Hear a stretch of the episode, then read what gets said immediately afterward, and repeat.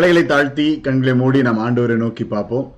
எங்கள் மத்தியில எங்களோடு இருக்கிற எங்களுடைய அன்பின் பரம தகப்பனே, இந்த ஆராதனைக்காக, இந்த ஜெப வேளைக்காக, இந்த செய்தி வேளைக்காக உள்ளத்தின் ஆழத்திலிருந்து உமக்கு நாங்கள் நன்றி செலுத்துகிறோம்.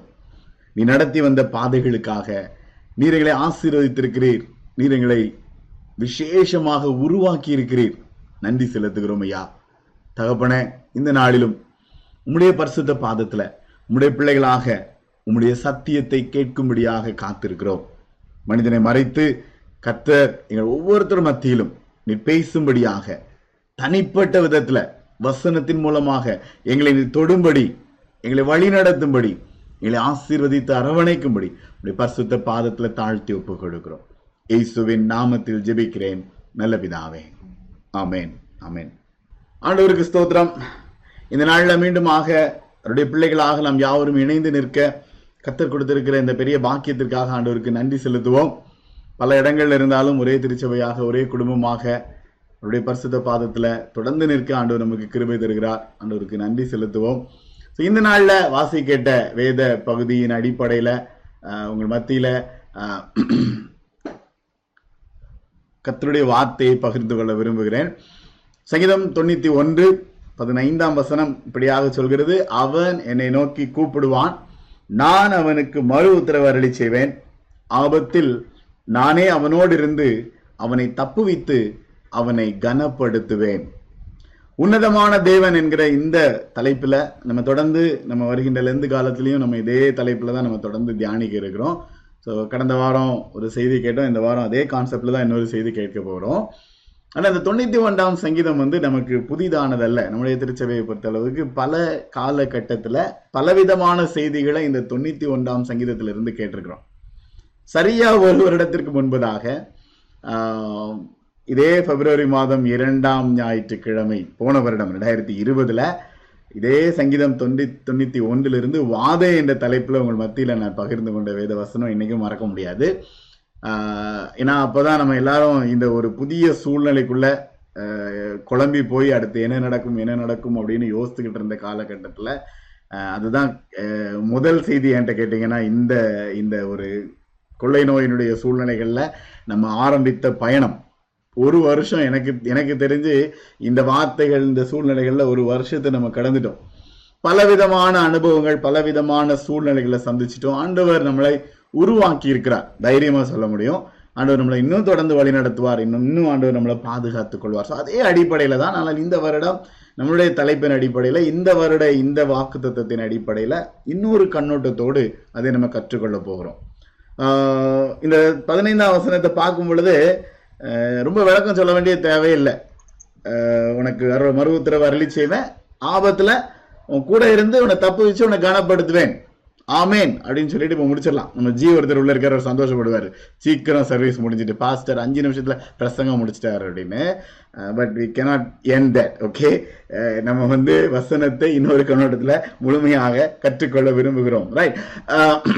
உன்னதமான தேவன் அப்படின்னு சொல்லும் பொழுது நீதிமொழிகள், நான் போன வாரம் உங்க மத்தியில பகிர்ந்து கொண்ட நீதிமொழிகள் நான்காம் அதிகாரத்தின் அடிப்படையில பல கருத்துக்கள் நம்ம இன்னும் வரும் நாட்களையும் கற்றுக்கொள்வோம். அப்போ உன் தலைக்கு அலங்காரமான முடியை கொடுக்கும், மகிமையான கிரீடத்தை உனக்கு அது சூட்டும், ஆஹ் அதிகம் அதிகமாய் பிரகாசிக்கிற சூரிய பிரகாசம் போல் இருக்கும். என்னுடைய பின்னணி என்ன நான் ஏற்கனவே சொல்லிட்டேன், அது அவருடைய கிருபை. ஆண்டவருடைய கிருபை தான் அந்த இடத்துல குறிப்பிடப்படுகிறது. நம்முடைய தலைமையில் அவருடைய கிருபையினால விசேஷமாக பாதுகாக்கப்படுகிற, ஆசீர்வதிக்கப்படுகிற, அந்த கிருபையினால் பயணிக்கிற அல்லது காக்கப்படுகிற ஒரு தன்மையை அந்த இடத்துல நம்ம உணர்கிறோம். அப்போ நீதிமொழிகள் நான்காம் அதிகாரம், நீதிமொழிகள் ஒன்றாம் அதிகாரம் முதல் ரெண்டு வசனத்தை பார்த்தீங்கன்னா அதில் அந்த சூழ்நிலை சொல்லப்பட்டிருக்கும், சிரசுக்கு அலங்காரமான முடின்னு. அதே போல் நான்காம் அதிகாரத்தில் பல சூழ்நிலைகளில் இந்த வார்த்தைகள் பயன்படுத்தப்பட்டிருக்கும். நான்காம் அதிகாரத்தினுடைய கடைசியில் பார்க்கும் பொழுது அவைகள் ஜீவனுக்கு, உடலுக்கெல்லாம் ஆரோக்கியமும் அதிலிருந்து ஜீவ ஊற்று புறப்படும், நீ இந்த காரியத்தை செய்யறதற்கு வலது இடதுபுறமாவது சாயாதே, உன் காலை நீ வந்து என்ன சொல்லுது தீமைக்கு விலக்குவாயாக அப்படின்னு சொல்லப்பட்டிருக்கும். ரைட். இந்த வருடம் நம்மளுடைய வாக்குத்தத்த வசனத்தின்படி உபாகமம் இருபத்தி எட்டாம் அதிகாரம், நான் திருப்பி திருப்பி சொல்லிட்டு இருக்கிற அதே கான்செப்ட் தான், ஆசீர்வாதமும் கீழ்ப்படிதலும் ஆசீர்வாதமும் கீழ்ப்படுதலும் நீ கீழ்ப்படிந்தா ஐயா இப்படிப்பட்ட ஆசீர்வாதங்களால் நீ ஆசீர்வதிக்கப்படுவா என்கிறது ரொம்ப தெளிவா சொல்லப்பட்டிருக்கும். ஆனால் அதுல இன்னும் கொஞ்சம் ஆழமா உணர வேண்டிய ரொம்ப முக்கியமான ஒரு கருத்து, அந்த ஆசீர்வாதம் கீழ்ப்படிதல் ரெண்டுக்கும் நடுவுல அங்க சாபம் அப்படிங்கிற ஒரு சூழ்நிலையும் இருக்கிறது. பலவிதமான சாபங்கள் சொல்லப்பட்டிருக்கிறது. அப்போ அந்த சூழ்நிலைகள்ல அந்த சாபமான சூழ்நிலைகள்ல பாதுகாக்கப்பட வேண்டிய ஒரு கட்டாயத்திற்குள் நம்ம இருக்கிறோம். நமக்கு அந்த பாதுகாப்பு அப்படிங்கிறது நம்ம எல்லாருக்கும் தேவையான ஒன்று. அந்த பாதுகாப்பை அந்த சாபமான சூழ்நிலைகள்ல இருந்து வழிநடத்த அல்லது பாதுகாத்து கொள்ள நம்மளை விலக்கி காத்து கொள்ள வல்லமை உள்ளவர் உன்னதமானவராகிய நம்முடைய தேவாதி தேவன், அவரால் மட்டும்தான் முடியும். ஸோ போன வாரம் அதே கான்செப்ட்ல தான் நம்ம கற்றுக்கொண்டோம். அப்போ நம்ம போன வாரம் கற்றுக்கொண்ட வேத வசனத்தின் அடிப்படையில் பார்க்கும் பொழுது இட்ஸ் டிவைன், வானாகாரம், வானாதாயம், வானாயுதம், ரைட்? அந்த வானாயுதம் அப்படின்னு சொல்லும் பொழுது வாக்குக்கடங்காத பெருமூச்சுகளோடு ஆண்டவர் எனக்காக அவர் வேண்டுதல் செய்கிறார். என்னை கனம் பொருந்திய தலையாக உருவாக்குவதற்காக கர்த்தர் செயல்படுகிற அல்லது கர்த்தர் என்னை வழி நடத்துகிற ஒரு சூழ்நிலை. இந்த வசனங்களை நம்ம ஏற்கனவே வாசிட்டோம். கனம் பொருந்திய தலைன்னு நம்ம இந்த கான்செப்ட் புரிஞ்சுக்கிறோம். சங்கீதம் தொண்ணூத்தி ஒன்றின் அடிப்படையில பார்க்கும் பொழுது இந்த நாள்ல இந்த குறிப்பிட்ட வசனங்களை புரிந்து கொள்ள நான் முயற்சி செய்கிறேன்.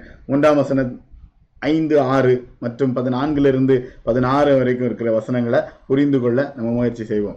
இப்போ முதல் வசனத்துல பார்க்கும் பொழுது, இந்த உன்னதமானவரின் மறைவில் இருக்கிறவன் சர்வ வல்லவருடைய நிழலில் தங்குவான் அப்படின்னு சொல்லும் பொழுது, அவருடைய அந்த ஒரு பாதுகாப்புக்குள்ள அந்த பராமரிப்புக்குள்ள நான் வரும் பொழுது அவர் வந்து என்னை ரொம்ப விசேஷமாக பாதுகாத்து வழி நடத்துகிறார்.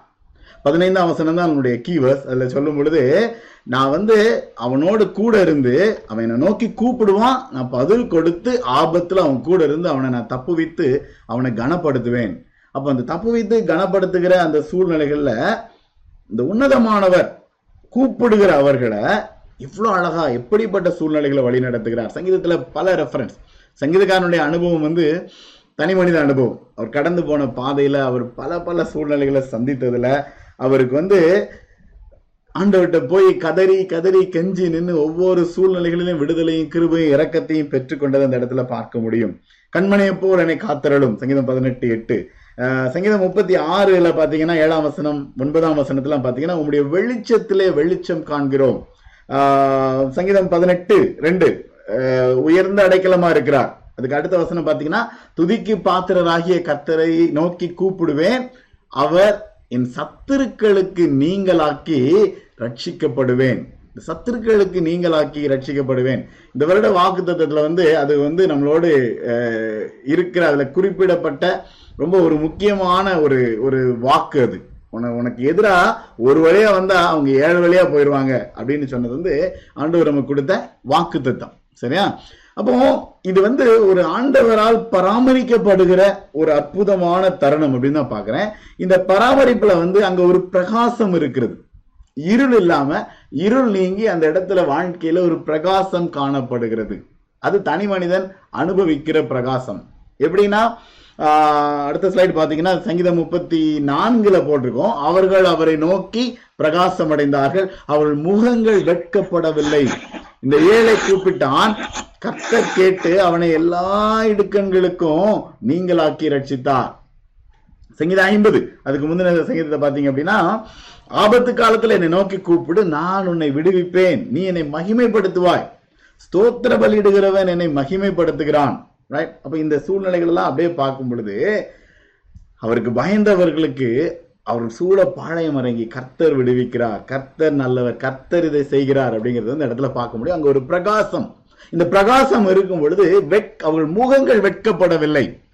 இன்னைக்கு நிறைய சூழ்நிலைகள்ல நம்ம சந்திக்கிற சவால்கள், நம்ம சந்திக்கிற பல இடங்கள்ல நமக்கு வந்து அந்த வெட்கப்பட்டு அல்லது ஒரு ஒரு வேதனையோடு நிற்கிற சூழ்நிலைகள் வந்து நிறைய பேருடைய வாழ்க்கையில ஒரு சாத சாதாரண காரியமாயிட்டு, அது வந்து உறவுகள்ல இருக்கலாம், வேலை செய்யற இடத்துல இருக்கலாம், பல இடங்கள்ல. ஆஹ் நெருங்கிய நண்பர் திடீர்னு போன் பண்ணார். ஆஹ் ரொம்ப காலம் என்ன போல ஆண்டுடைய பணியில இருந்தவர், பண காரியங்களை செஞ்சுட்டு இருந்தவர், இப்ப வந்து வேற ஒரு சூழ்நிலைக்கு மாற்றப்பட்டு புதிய இட புதிய சூழ்நிலையில ஆண்டுடைய பணியை செஞ்சுட்டு இருக்கிறார். அப்போ சாதாரணமா பேசிட்டு இருக்கும் பொழுது அவர் உள்ளத்துல இருந்த ஒரு வெறுப்பு அல்லது ஒரு வேதனையான ஒரு சூழ்நிலையை சொன்னாரு. எனக்கு வந்து பல இடத்துல ஒரு குறிப்பிட்ட நபர் குறிப்பிட்ட சூழ்நிலையினால எனக்கு வந்து ஒரு மன சமாதானமே இல்லாத ஒரு நிலைமையை நான் சந்திச்சுக்கிட்டே இருந்தேன்.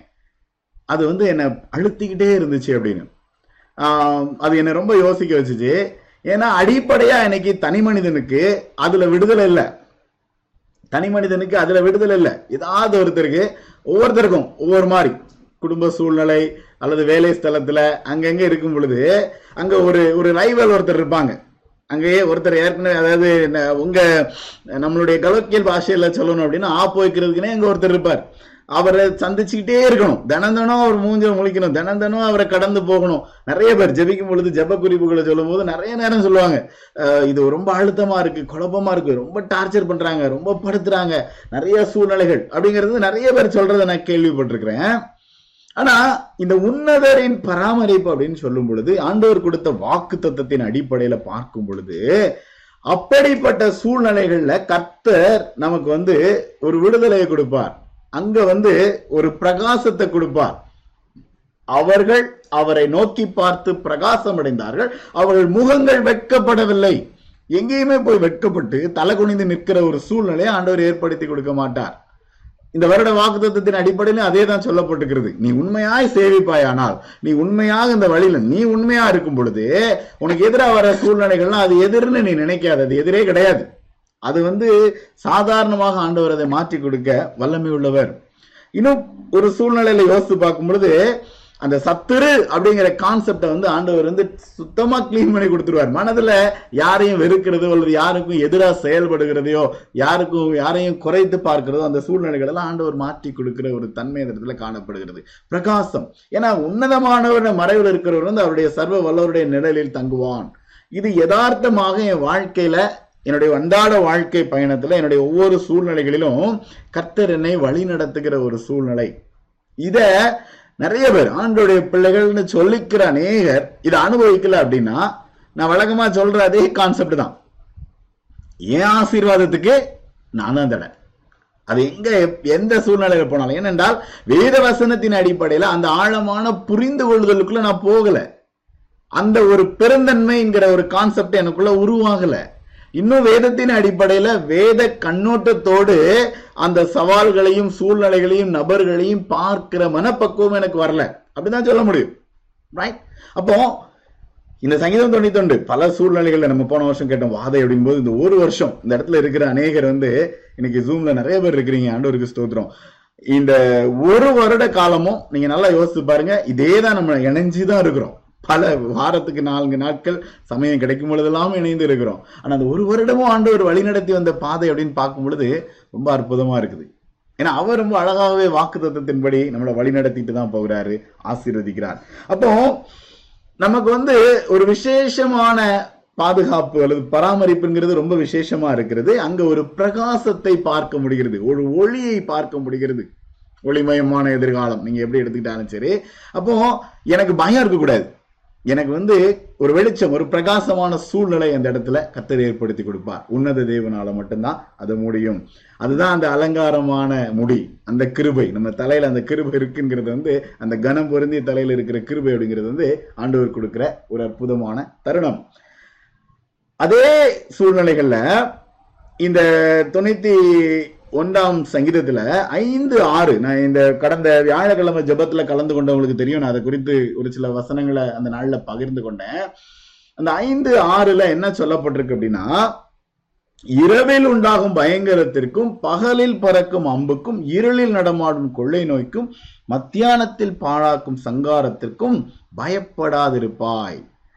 முதல்ல சொன்னது வந்து டென்ஷன், ரைட்? நம்மளை அறியாமலே புரிஞ்சுக்கிற வேதனைப்படுத்துகிற ஒரு டென்ஷன், ஐயோ இப்படி ஒரு சூழ்நிலை இருக்கே, தினம் ஒருத்தரை சந்திக்க வேண்டியது இருக்கே அப்படிங்கிற நினைக்கிற ஒரு டென்ஷன். இந்த ரெண்டாவது சொல்ற காரியம் வந்து பயம். இந்த பயம் அப்படிங்கிறது வந்து இன்னும் மனுஷனை ரொம்ப படுத்துகிற ஒரு ஒரு தன்மை. இந்த பயத்திலேயே வாழ்கிறோம் அல்லது பயந்து பயந்து வாழ்கிற ஒரு சூழ்நிலை அப்படிங்கிறது நிறைய பேருடைய வாழ்க்கையில இது காணப்படுகிற ஒரு தன்மை. அதுவும் இந்த இடத்துல நான் குறிப்பிட்டு சொல்ல விரும்புகிறது, இன்னைக்கு உபாகமம் இருபத்தி எட்டுல சொன்ன அந்த மூன்று வார்த்தைகள், ஆசீர்வாதம், கீழ்ப்படிதல், அது ரெண்டுக்கு நடுவில் நம்ம யோசிக்க வேண்டியது சாபம் அப்படின்னு சொல்லும் பொழுது, இந்த இடத்துல இந்த இரவில் உண்டாகும் பயங்கரம் அப்படிங்கிறது வந்து நான் சாபமாக பார்க்கிறேன். சாபம் அப்படிங்கிறது வந்து இன்னைக்கு அடுத்த பாயிண்ட்ல நான் உங்களுக்கு விளக்கம் சொல்லுவேன். சில சூழ்நிலைகள்ல தனி மனிதன் சந்திக்கிற ஒரு காரியமாக காணப்படுகிறது. ஒரு சிலர் சொல்றாங்க அதெல்லாம் கிடையாதுங்க, அதெல்லாம் நம்ப மாட்டோம் அப்படின்னு. நம்புறோம் நம்பல அப்படின்னு சொல்றதை விட தலைமுறை அல்லது சூழ்நிலைகள்ல இந்த சாபம் அப்படிங்கிறது வந்து அநேகரை அழிக்கிற ஒரு ஒரு காரியமாக தான் இருக்கிறது. அதுல பல பல சூழ்நிலைகள் அதற்குள்ள அடங்கி இருக்கிறது. அப்போ அந்த இரவில் உண்டாகும் அந்த பயங்கரம் அப்படின்னு சொல்ற அந்த பயங்கரத்துல ஆண்டவர் பாதுகாக்கிற தேவனா இருக்கிறார். சாபம் நீங்கி விடுதலையோடு சுகமாக இருக்கிற ஒரு பாதுகாப்பை கர்த்தர் ஏற்படுத்தி கொடுக்கிறார். தேவன் பயங்கரமானவர் அல்லது எரிச்சல் உள்ள தேவன், இதெல்லாம் நம்ம கற்றுக்கொண்டிருக்கிறோம் யாவே அப்படின்னு கற்றுக்கொள்ளும் பொழுது. அப்படிப்பட்ட சூழ்நிலையில பார்க்கும் பொழுது அதிரடியாக அற்புதமாக மாற்றங்களை கொண்டு வர வல்லமையுள்ள தேவன். நம்மளை சுத்தி இருக்கிற சாபமான காரியங்கள், இந்த சாபம் அப்படின்னு சொல்லும் பொழுது ஆண்டவருக்குள்ள வழி நடத்தப்பட, ஆண்டவருக்குள்ள வாழ்வதற்கு தடையா இருக்கிற இன்னும் எந்த விதமான சூழ்நிலைகளாகவும் இருக்கலாம். ஒரு ஒரு சுமூகமா சமாதானமா இருக்கணும்னு நினைக்கும் பொழுது அந்த சமாதானம் இல்லாம போறதுக்கு உருவாகிற எந்த வித காரியமாகவும் இருக்கலாம். அது வியாதியாக இருக்கலாம், உபத்திரவங்களாக இருக்கலாம், அல்லது எப்படி நீங்க எடுத்துக்கிட்டாலும் சரி. ஆனால் சாபமான சில சூழ்நிலைகள்ல அதை பார்த்து நீ பயப்படாது, அதுல நான் உனக்கு ஒரு பாதுகாப்பை நான் ஏற்படுத்தி கொடுப்பேன். அதுதான் உன் வழிகளெல்லாம் உன்னை காக்கும்படி உனக்காக தம்முடைய தூதர்களை அவர் கட்டளையிடுவார். உன் பாதம் கல்லில் இடராதபடி அவர்கள் உன்னை தங்கள் கைதிகளில் ஏந்தி கொண்டு போவார்கள். சுற்றிலும் இப்படிப்பட்ட சூழ்நிலைகள் இருக்கிறேன் இல்லைன்னு சொல்லல. ஆனால் கர்த்தர், ஏன்னா நீதிமான்களுடைய ரட்சிப்பு கர்த்தரார்களும் இக்கட்டு காலத்தில் அவரே அவர்கள் அடைக்கலம். சங்கீதம் முப்பத்தி ஏழு முப்பத்தி ஒன்பது, அதே போல முப்பத்தி ஏழு நாற்பது பாருங்க, அதே சூழ்நிலையில் சொல்லப்பட்டிருக்கும். அவர்களுக்கு உதவி செய்து அவர்களை விடுவிப்பார். அப்போ இந்த இரவில் உண்டாகும் பயங்கரம் அப்படிங்கிறது வந்து பலருக்கும் பல விதமான பயங்கரங்கள்.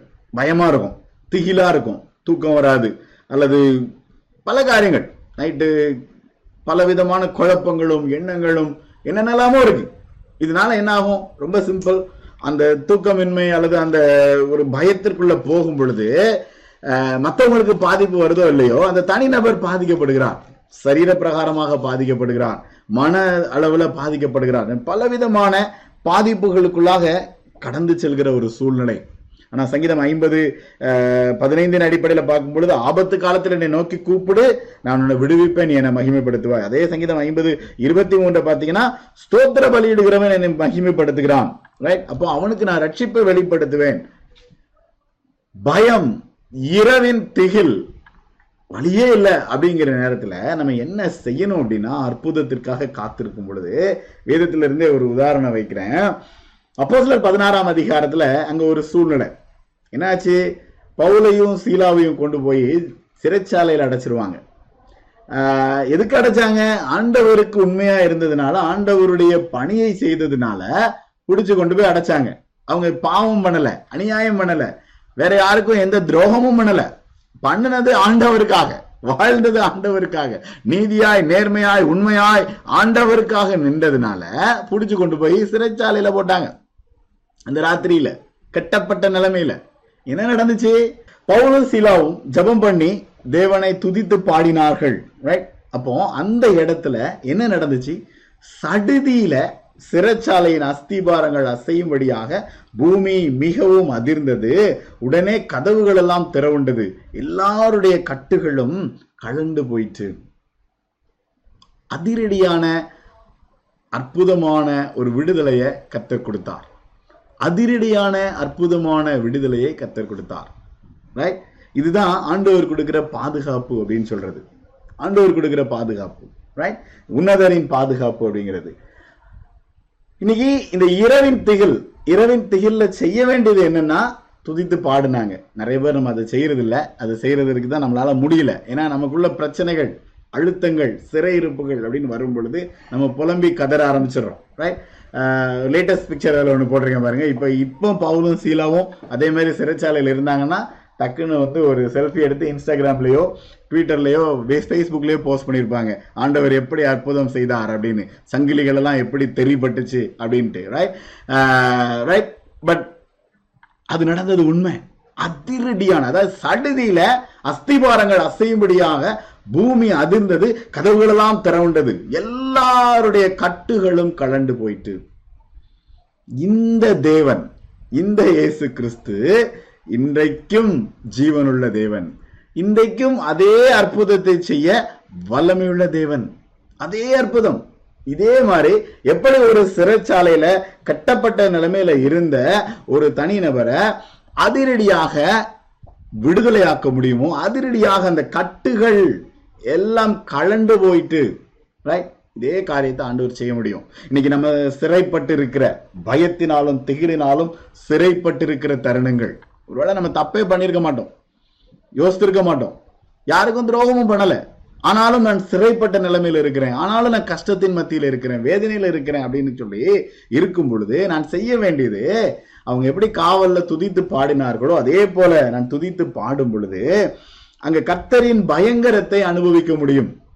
அவர் பயங்கரமாக அற்புதமாக கர்த்தர் செயல்படுகிறார் என்பதை அந்த இடத்துல தனி மனிதன் அனுபவிக்க முடியும். ரொம்ப சிம்பிள். சாபம் அப்படிங்கிற இரவின் பயங்கரம் அப்படின்னு சொல்றது வந்து இன்னைக்கு குடும்பங்கள்ல தனிநபருடைய வாழ்க்கையில பல சூழ்நிலைகள்ல அது இருக்கு. அந்த சாபங்கள் வந்து வளர முடியாம முன்னேற முடியாம இன்னும் பல விதத்துல உண்மையா இருக்க முடியாம பல தடைகளை கொண்டு வந்து கொண்டே இருக்கிறது. சாப கட்டுகளை அதிரடியாக அறுத்தெறிய வல்லமையுள்ளவர். அதுதான் சங்கீதம் தொண்ணூத்தி ஒன்று இரவின் பயங்கரத்திற்கும். நீ வந்து அந்த உன்னை சுத்தி இருக்கிற எதுக்கும் நீ பயப்படாத, எதுக்குமே பயப்படாத, உனக்கு தூதர்களை கட்டளையிட்டு ஆண்டவர் உன்னை பாதுகாப்பார், உன்னை ஏந்தி கொண்டு போவார்கள், நீ ஆண்டுடைய பிள்ளை, நீ விசேஷமாக அந்த மேன்மையான அனுபவத்திற்குள்ள கடந்து செல்லும் அந்த கனம் பொருந்திய தலையாக இருக்கும் பொழுது நீ இப்படியாக நீ ஆசீர்வதிக்கப்படுவாய். அதான் அதுல சொல்லப்படுகிற ஆசீர்வாதமான ஒரு சூழ்நிலை. ஸோ ஆண்டவர் நம்மளை பராமரிக்கிறார், நம்மளை பாதுகாக்கிறார். அது ரெண்டோட நிறுத்தல சங்கீதம் தொண்ணூத்தி ஐந்தின் அடி தொண்ணூத்தி ஒன்று பதினைந்தின் அடிப்படையில பார்க்கும் பொழுது ஆபத்துல அவனோடு இருப்பேன், அதான் பராமரிக்கிறாரு, அவனை தப்புவிப்பேன், அதான் பாதுகாக்கிறாரு, அவனை கனப்படுத்துவேன், பாராட்டுகிறார், அதான் அதனுடைய அடுத்த சூழ்நிலை. ஆண்டவர் வந்து ஆண்டுடைய பிள்ளைகள், ஆண்டவருக்கு உண்மையா இருக்கிற பிள்ளைகளுக்கு விசேஷமான ஒரு கனம் உண்டு, அதான் அவனை கனப்படுத்துவேன். இந்த வருஷம் மேன்மையான ஆண்டு, கனம் பொருந்திய தலைன்னு நம்ம சொல்லிட்டே இருக்கிறோம். அதனுடைய அடிப்படை வந்து அந்த தனி மனிதன் அதை அனுபவிக்கிற தருணம், ரொம்ப ஒரு விசேஷமாக ஆண்டவர் கனப்படுத்துகிற ஒரு தருணம். ஆஹ் மத்திய இருபத்தி நான்காம் அதிகாரம் நாற்பத்தி ஐந்து நாற்பத்தி ஆறாம் வசனத்துலாம் பாத்தீங்கன்னா அங்க ஒரு உண்மையுள்ள ஊழியக்காரனை குறித்து சொல்லப்படும். அந்த உண்மையுள்ள ஊழியக்காரன் எப்படின்னா, எஜமான் வரும் பொழுது கடைசி நிமிஷம் வரைக்கும் அந்த எஜமான் வரும் பொழுது அவன் உண்மையாகவே இருக்கிற காணப்படுகிறவனே பாக்கியவான். இன்னைக்கு வந்து நிறைய பேர் நம்ம ஆரம்பம் ரொம்ப ஸ்மார்ட்டா இருக்கும், ரொம்ப அற்புதமா இருக்கும், வேகமா இருக்கும், நிறைய நல்லதெல்லாம் செய்வோம். அப்புறம் காலம் போக போக அப்படியே டிம் ஆயிரும், அப்படியே கொஞ்சம் அமைதியாயிரும், ஆஹ் அதுக்கப்புறம் அந்த வேகம் குறைஞ்சிரும். ஆனால் இந்த இடத்துல சொல்லப்பட்டது எப்படின்னா, அந்த விவேகம் உள்ள உண்மையுள்ள ஊழியக்காரன்கிறது வந்து எஜமான் வர்ற வரைக்கும் பொழுது கடைசி வரைக்கும் உண்மையா இருக்கிற ஒரு தருணம், அந்த ஊழியக்காரன் பாக்கியவான், அவனை நான் கனப்படுத்துவேன். யோவான் பன்னிரெண்டு இருபத்தி ஆறு என்ன சொல்லப்பட்டுகிறது, ஒருவன் எனக்கு ஊழியம் செய்கிறவனானால் என்னை பின்பற்ற கடவன், நான் எங்கே இருக்கிறேனோ அங்கே என் ஊழியக்காரனும் இருப்பான், ஒருவன் எனக்கு ஊழியம் செய்தால் அவனை பிதாவானவர் கனம் பண்ணுவார். பாஸ்டர், இது உங்களுக்கான வசனம், இது எதுக்கு எங்களுக்கு சொல்லிட்டு இருக்கிறீங்க? தமிழ் மொழிபெயர்ப்புங்க அது. ஊழியக்காரர்னு சொல்லப்பட்டவனே நீங்க வந்து அப்படி நினைச்சுக்கிட்டாதீங்க. நிறைய நமக்கு வந்து கிறிஸ்தவ மொழிபெயர்ப்புகள் இந்த வாரம் யாரோ போட்டதை ஜோக்லாம் போட்டுட்டு இருந்தாங்க, நான் பார்த்துட்டு இருக்கும்போது ரொம்ப இன்ட்ரெஸ்டிங்கா இருந்துச்சு. சில கிறிஸ்தவ வார்த்தைகள் நமக்குன்னே விசேஷமான வார்த்தைகள் இருக்கு, வெளியில இருக்கிறவங்களுக்கு புரியவே புரியாது. இதுல ஊழியக்காரர் சர்வன்ட் அப்படின்னு சொல்றது வந்து உங்களையும் என்னையும் குறிக்கிறது, ஆண்டோடைய சீடர்களை குறிக்கிறது, எல்லாரையும் தான் குறிக்கிறது. நீ ஆண்டவருடைய உண்மையுள்ள சீடனாக இருந்தால், கர்த்தர் நீ ஆண்டவருடைய உண்மையுள்ள சீடனாய் அவரை சேவித்தால், அவரை பின்பற்றினால், அவருடைய சிலுவையை எடுத்துக்கொண்டு அவருக்கு பின்னாடி போனா பிதாவானவர் அவனை கனம் பண்ணுவார். உனக்கு என்கிற ஒரு விசேஷமான பாராட்டு உண்டு, ஒரு உன்னதனுடைய ஒரு பாராட்டுங்கிறது உனக்கு உண்டு. நீதிமொழிகள் இருபத்தி ஏழு பதினெட்டு பாத்தீங்கன்னா, எஜமானை காக்கிறவன் கனமடைவான். ரொம்ப சிம்பிள். பிரயாசப்படும் பொழுது அதற்குரிய பலன் எனக்கு உண்டு. ரெண்டு தீமோத்தி ரெண்டாம் அதிகாரத்துல பார்க்கும் பொழுது அந்த பிரயாசப்பட்டு பயிரிடவனுக்கு வந்து அந்த பலன் உண்டு, அந்த வேதனை அந்த சூழ்நிலைகள் அதனுடைய அதனுடைய பலன் உண்டு. அதே போல அதே அதிகாரத்துல ரெண்டு தீமோத்தி ரெண்டாம் அதிகாரத்துல பாத்தீங்கன்னா ஏன் இந்த இந்த கணம் அப்படின்னா அது எஜமானுக்கு உபயோகமா இருக்கிறதுக்காக, எஜமானுடைய காரியங்களுக்காக இந்த கணம் எனக்கு கொடுக்கப்படுகிறது. இந்த இந்த ஒரு ஸ்தானம், இந்த ஒரு உயர்வு, இந்த ஒரு உன்னத நிலைமை எனக்கு கொடுக்கப்படுகிறது. அப்போ ஆண்டவர் இதை கேரண்டி பண்றாரு, நான் வந்து அவன் என்னை நோக்கி கூப்பிடுவான், நான் அவனை தப்பு வைத்து அவனுக்கு அந்த கணத்தை கொடுப்பேன். அந்த கணத்தை கொடுக்கறதுனால நான் ஆண்டவரை சேவிப்பேன். ஆண்டவருக்கு மகிமையாக வாழ்கிற அப்படிப்பட்ட ஒரு சூழ்நிலை ஆண்டவர் ஏற்படுத்தி கொடுப்பார். பழைய ஏற்பாட்டுல ஒன்று சாமுவேல் புஸ்தகத்தை ரெண்டு சாமி ஒன்று சாமுவேல் புஸ்தகம் ஒன்று ரெண்டுல வாசித்து பார்த்தீங்கன்னா அங்கே அற்புதமான ஒரு சம்பவம் நம்ம எல்லாருக்கும் தெரியும். சாமுவேல் தீர்க்கதரிசி உருவான அந்த சரித்திரம் ரைட் ரொம்ப அற்புதமா இருக்கும். அன்னாள் ஆண்டுடைய பாதப்படியிலிருந்து வந்து காத்து இருந்து பெற்றுக்கொண்ட ஒரு அற்புதமான ஆசீர்வாதம் சாமுவேல் தீர்க்கதரிசி அவர் ஆண்டவர் கனப்படுத்தின தன்மையை இந்த இடத்துல பார்க்க முடியும். அதுல ஒன்று சாமுவேல் ரெண்டு முப்பதுல சொல்லப்பட்டிருக்கோம், இஸ்ரவேலின் தேவனாகி கர்த்தர் சொல்கிறதாவது, உன் வீட்டார் உன் பிதாவின் ஒரு வீட்டார் எந்தெண்டைக்கும் என் சந்ததியில நடந்து கொள்வார் என்று நிச்சயமாய் சொல்லியிருந்தோம். இது ஏலிக்கு சொல்லப்பட்டது ரைட். அது எனக்கு தூரமா இருப்பதாக. ஏன் அப்படி சொன்னாரு? என்ன கனம் பண்ணுறவர்கள நான் கனம் பண்ணுவேன், என்னை அசட்டை பண்ணுகிறவர்களே கனஈனப்படுவார்கள் என்று கர்த்தர் சொல்கிறார். ஏலியினுடைய குடும்பமும் அந்த இடத்துல இருந்துச்சு, சாமுவேலுடைய குடும்பமும் அந்த இடத்துல இருந்துச்சு. ஒன்று கனப்படுத்தப்பட்டது, இன்னொன்று கனஈனப்படுத்தப்பட்டது. இது ரெண்டுமே ஒரே நேரம் நடந்த சம்பவம் தான். அதனாலதான் நான் மீண்டும் மீண்டும் மீண்டும் மீண்டும் சொல்கிறது என்னன்னா, உபாகமம் இருபத்தி எட்டாம் அதிகாரத்தில் ஆண்டவர் நமக்கு இந்த வருஷம் கொடுத்திருக்கிற வாக்குத்தத்தத்தின்படி நான் பிரயாணம் பண்ண விரும்புகிறேன்னு சொல்லும் பொழுது அங்க ஆசீர்வாதமும் இருக்கிறது, இன்னொரு அதனுடைய மறுபக்கமும் இடத்துல நமக்கு சொல்லப்பட்டிருக்கிறது. இதுவா அதுவா என்கிற முடிவு எடுக்க வேண்டியது என்னுடைய கரத்தில் இருக்கிறது. ரொம்ப சிம்பிள். எல்லாம் கற்று தேர்ந்தவர்கள், வசனம் தெரியும், சூழ்நிலைகள் தெரியும், எல்லாம் அறிந்தவர்கள். ஆனா ஆண்டவருடைய பிரகாரத்துல, ஆண்டவருடைய பரிசுத்த பீடத்துல, பரிசுத்த இடங்கள்ல ஆண்டவருடைய காரியங்களை ஆண்டவருக்கு செலுத்தாம அங்கே தவறுகளும் பாவங்களும் அநியாயங்களும் அக்கிரமங்களும் கேவலமான செயல்களும் செய்யப்பட்டுச்சு. அப்பதான் ஆண்டவருடைய வார்த்தை வரும் பொழுது கனஈனப்படுவா என்று ஏலியினுடைய குமாரர்களுக்கு சொல்லப்பட்டுச்சு. அதே இடத்துல அற்புதமாக ஆண்டுடைய திட்டத்தின்படி உருவாக்கப்பட்ட தெரிந்து கொள்ளப்பட்ட ஆண்டவருடைய ஊழியக்காரனைய சாமுவேலுடைய வாழ்க்கையில ஆண்டவர் கனப்படுத்தினார், ரொம்ப அற்புதமாக கனப்படுத்தினார். ரெண்டும் நடந்துச்சு ரைட். அந்த பிள்ளையாண்டனும் பெரியவனாக வளர்ந்து ஒன்று சாமுவேல் ரெண்டு இருபத்தி ஆறுல பார்க்கும் பொழுது கர்த்தருக்கும் மனிதர்களுக்கும் பிரியமாக நடந்து கொண்டான். கர்த்தருக்கும் மனிதர்களுக்கும் பிரியமாக நடந்து கொண்டான். இது ரொம்ப ஒரு அபூர்வமான ஒரு சூழ்நிலை. கர்த்தருக்கும் மனிதர்களுக்கும் பிரியமாக நடக்கிறது. இன்னைக்கு நிறைய பேர் கர்த்தருக்கு பிரியமா நடந்துடலாம் ரொம்ப ஈஸியா. ஆனா மனிதர்களுக்கும் பிரியமாக நடந்து கொள்கிறது அப்படிங்கிறது வந்து ரொம்ப சவாலான காரியம். சிலர்லாம் வந்து கர்த்தருக்கு ரொம்ப பிரியமான பிள்ளைங்க, ரொம்ப பக்கத்துலேயே இருப்பாங்க, ஆண்டவர்கிட்ட அவ்வளோ அழகா ஜெபம் பண்ணிட்டு இருப்பாங்க.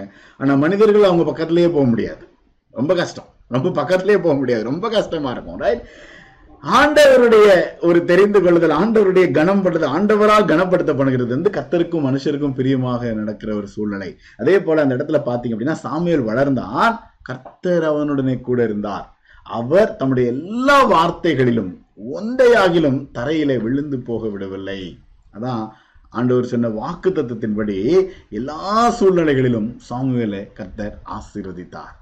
எல்லா சூழ்நிலைகளிலும் அந்த அற்புதமான ஆசீர்வாதத்தை அந்த இடத்துல உணர முடிஞ்சிச்சு. ஒரு வருடம் இப்படிப்பட்ட சூழ்நிலையில பிரயாணம் பண்ணி வந்துட்டோம் ரைட். ஒவ்வொருத்தர்கிட்டையும் இப்போ நமக்கு வந்து ஒரு பெரிய சரித்திரமே இருக்கு. கதை சொல்ல சொன்னா கதைங்கிறது தவறான வார்த்தை, சாட்சி சொல்ல சொன்னா எல்லாரும் சொல்லுவோம், விதவிதமான சாட்சிகள் சொல்லுவோம், நம்முடைய அனுபவங்களை சொல்லுவோம், நம்முடைய வேதனைகளை பகிர்ந்து கொள்வோம், நம்முடைய நம்ம இன்னும் சந்திக்க இருக்கிற பல காரியங்களை பகிர்ந்து கொள்வோம். ஆனால் அந்த ஒரு வருடம் உள்ளத்தின் ஆழத்துல இருந்து தைரியமா சொல்ல முடியும், கர்த்தர் உண்மை உள்ளவர், கர்த்தர் என்னை பாதுகாத்து வழி நடத்தி இருக்கிறார், கர்த்தர் என்னை ஆசீர்வதித்திருக்கிறார், தைரியமா சொல்ல முடியும். அப்போ இவ்வளவு அழகா வழி நடத்தின இந்த சூழ்நிலைகள்ல கர்த்தர் என்னை கனம் பண்ணுகிறார், அதே அனுபவத்திற்குள்ள இன்னும் ஆழமா போவதற்கு ஆண்டவர் என்னை வழி நடத்துகிறார் அப்படிங்கிற புரிந்து கொள்ளுதல் எனக்கும் நமக்கும் தேவைப்படுகிறது. மறைபொருள், மறைவான மன்னா, இந்த ஆரம்பத்துல இருந்து நான் சொல்லிட்டு இருக்கிறது தான், மனிதனால புரிந்து கொள்ள முடியாது ரைட். அந்த ரகசியம் எபேசியர் ஐந்துல சொன்னபடி, உபாகமம் இருபத்தி ஒன்பது இருபத்தி ஒன்பதுல சொன்னபடி அந்த மறைபொருள், அந்த அந்த ரகசியமான ஒரு சூழ்நிலை. அதே போல உபாகமம் நான்காம் அதிகாரத்துல சொல்லும் பொழுது, அவரை தேடும் பொழுதெல்லாம் அவர் அருகில் இருக்கிற அப்படிப்பட்ட தெரிந்து கொள்ளப்பட்ட பரிசுத்த ஆசாரிய ராஜரீக கூட்டம், ஆண்டவருடைய கூட்டம், ரொம்ப விசேஷமானது, ரொம்ப அற்புதமானது. கனப்படுத்தப்பட்ட, கனம் பொருந்திய தலை. எப்படிங்க இப்படிப்பட்ட ஒரு ஆசீர்வாதம் அல்லது இப்படிப்பட்ட ஒரு நிலைமை அவர்களுக்குள்ள வந்துச்சு அப்படின்னா, தொடர்ந்து கர்த்தரையே சார்ந்து வாழ்கிற ஒரு அனுபவம். அதான் மத்தேயு இருபத்தி நான்காம் அதிகாரத்தில் சொல்லும் பொழுது, அந்த எஜமான் வர்ற வரைக்கும், எஜமான முகமுகமாய் பார்க்கிற வரைக்கும் உண்மையாய் காத்து காத்து இருக்கிற அற்புதமான தருணம். அந்த ஊழியக்காரன் தான் பாக்கியவான், அந்த தெரிந்து கொண்டவள்கிட்ட அந்த சீடர் தான் பாக்கியவான். இன்னமும் ஒரு லெந்து காலத்துக்கு நம்ம ஆயத்தமாகிறோம். போன லெந்து காலத்துல தான் சிதறடிக்கப்பட்டோம். நான் நம்பிக்கையோட காத்திருக்கிறேன், இந்த லெந்து காலத்துல ஆண்டவர் மீண்டும் சேர்த்துருவார் அப்படிங்கிற நம்பிக்கையோட நான் காத்திருக்கிறேன். இன்னமும் ஒரு லெந்து காலத்துக்குள்ள இந்த வாரத்துல இருந்து கடந்து செல்ல இருக்கிறோம். நிறைய காரியங்களை செய்ய போறோம். இந்த வருஷமும் வழக்கம் போல கற்றுக்கொள்ள போகிறோம், தியானிக்க போகிறோம், ஜெபிக்க போகிறோம், பல காரியங்களை செய்ய போகிறோம். நாற்பது நாட்கள் ரைட். அப்போ இன்னும் ஒரு சடங்காச்சாரமான காரியத்திற்குள்ள போகாம ஆண்டவரை சார்ந்து வாழ்கிற ஒரு சாமுவேலை போல கர்த்தருக்கும் மனுஷருக்கும் பிரியமாய் நடந்து கொள்கிற அந்த அற்புதமான அனுபவத்தை பெற்றுக்கொள்கிற கூட்டமாக அவரை நோக்கி பார்க்க அழைக்கப்படுகிறோம். இன்னைக்கு நீங்க ரொம்ப சிம்பிளா ஞாபகம் வச்சுக்கணும் அப்படின்னா, எனக்குள்ள கர்த்தருடைய பிரகாசம் இருக்கும், எனக்குள்ள கர்த்தருடைய பயங்கரம் இருக்கும், எனக்குள்ள கர்த்தருடைய பரிசுத்தம் இருக்கும். இதை நான் உறுதிப்படுத்தணும். ரொம்ப சிம்பிள். ஏன்னா அந்த பிரகாசம், அதான் அவரை நோக்கி பார்த்து பெற்றுக்கொள்கிற அந்த பிரகாசம், அந்த பிரகாசம் இருக்கும் பொழுது என்னை சுத்தி பயங்கரம் இருக்கும். அந்த சிறைச்சாலை, சிறைப்பிடிக்கப்பட்ட அல்லது கட்டப்பட்ட நிலைமையில இருக்கும் பொழுது அது தெரிக்கும். அதான் அந்த பயங்கரம், கர்த்தருடைய பயங்கரம். இன்னும் ஆழமா பார்க்கும் பொழுது ஒரு சாமுவேலை போல எனக்குள்ள கர்த்தருடைய பரிசுத்தம் அப்படிங்கிறது எப்பவும் இருக்கும், எப்பவும் இருக்கும், எல்லா சூழ்நிலைகளிலும் இருக்கும், எல்லா சூழ்நிலைகளிலும் இருக்கும். கடைசி காலம், பலவிதமான எச்சரிப்புகள், பலவிதமான சூழ்நிலைகள், ஆண்டவரை விட்டு வழி விலகி போகிற பல காரியங்களை கேள்விப்பட்டு கொண்டே இருக்கிறோம். ரொம்ப கடினமான சூழ்நிலைகளை கேள்விப்பட்டு கொண்டே இருக்கிறோம். எத்தனையோ பேர் இருதய கடினத்தினால பின்வாங்கி போனதையும் எதிரானதையும் பலவிதமான சூழ்நிலையில கேள்விப்பட்டு கொண்டே இருக்கிறோம். அவருடைய கிருபை தான் இன்னைக்கு உங்களை என்னை இந்த நிலைமை வரைக்கும் பாதுகாத்து வழி நடத்தி கொண்டே இருக்கிறது. இன்னமும் அது நம்மை வழி நடத்தும். இப்ப இறைமையா முப்பத்தி மூன்று மூன்று வாழ்க்கையிலே மறக்க மாட்டோம். எல்லா சூழ்நிலைகளிலும் எல்லாரும் அடிக்கடி பயன்படுத்துகிற அற்புதமான வசனம். இன்னைக்கு அதே வசனத்தை நம்ம மீண்டும் சொல்றோம். என்னை நோக்கி கூப்பிடு, அப்பொழுது நான் உனக்கு உத்தரவு கொடுத்து நீ அறியாததும் உனக்கு எட்டாததுமான பெரிய காரியங்களை உனக்கு அறிவிப்பேன். என்ன பெரிய காரியம் அது? ஆபத்து காலத்துல நான் அவனோடு இருந்து அவனை தப்புவித்து அவனை கனப்படுத்துவேன்.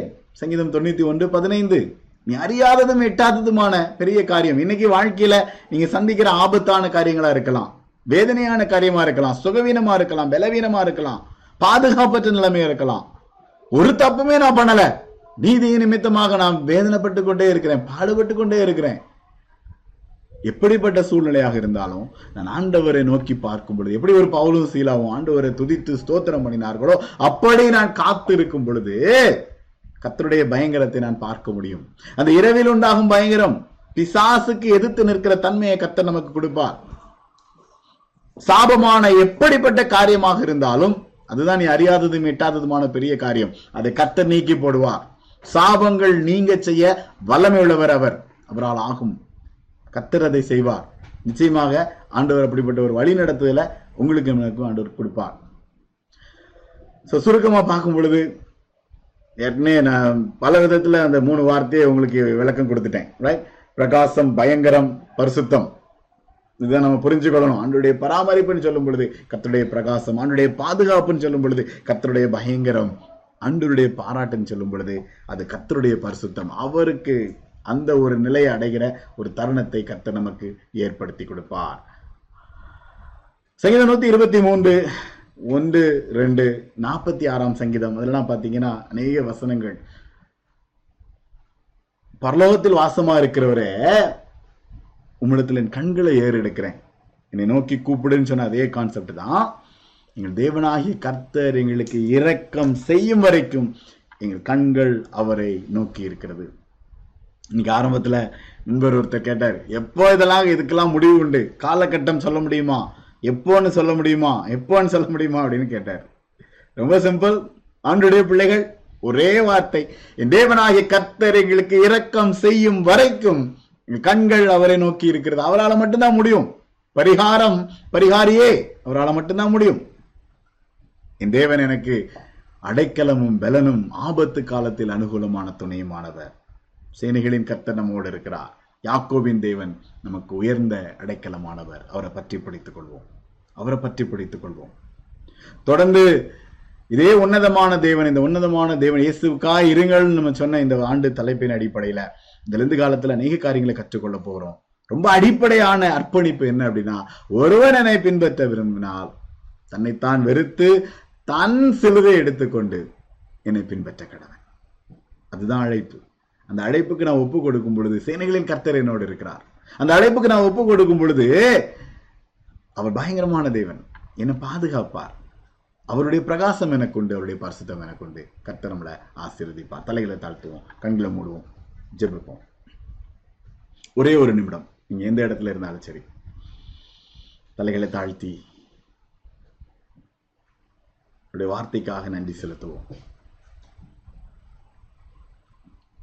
அவன் என்னை நோக்கி கூப்பிடுவான், நான் அவனுக்கு மறு உத்தரவாரளி செய்வேன். ஆபத்தில் நானே அவனோடு இருந்து அவனை தப்புவித்து அவனை கனம் பண்ணுவேன். இன்னைக்கு ஆண்டவரை நோக்கி கூப்பிடுவோம். உங்க கண் முன்னாடி உங்களுக்கு இருக்கிற ஆபத்துகள், உங்க கண் முன்னாடி உங்களுக்கு இருக்கிற வேதனைகள், சுகவீனங்கள், பலவீனங்கள், பாதுகாப்பற்ற தன்மைகள் எதுவாக இருந்தாலும் இந்த நேரத்தில் அது ஆண்டவருக்கு தெரியப்படுத்துவார். ஆண்டவர் உள்ளத்தை பார்க்கிறார். ஏன் பிள்ளை நம்மளை தப்புவிக்க, பாதுகாக்க, ஆசீர்வதிக்க, கனப்படுத்த வல்லமையுள்ளவர் அவர்.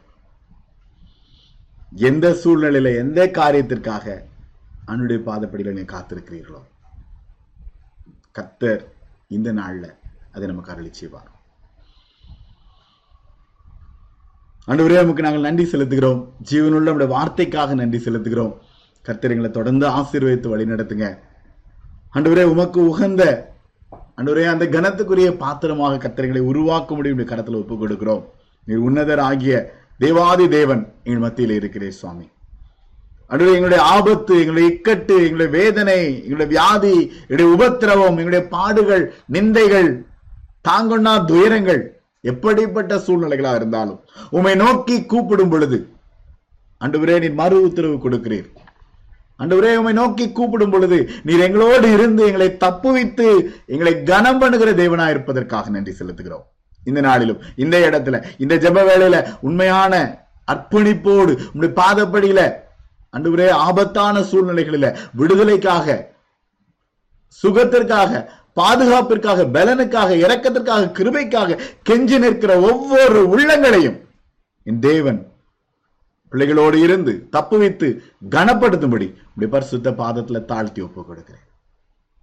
இயேசுவின் நாமத்தில் ஜெபிக்கிறேன் நல்ல பிதாவே. ஆமேன், ஆமேன்.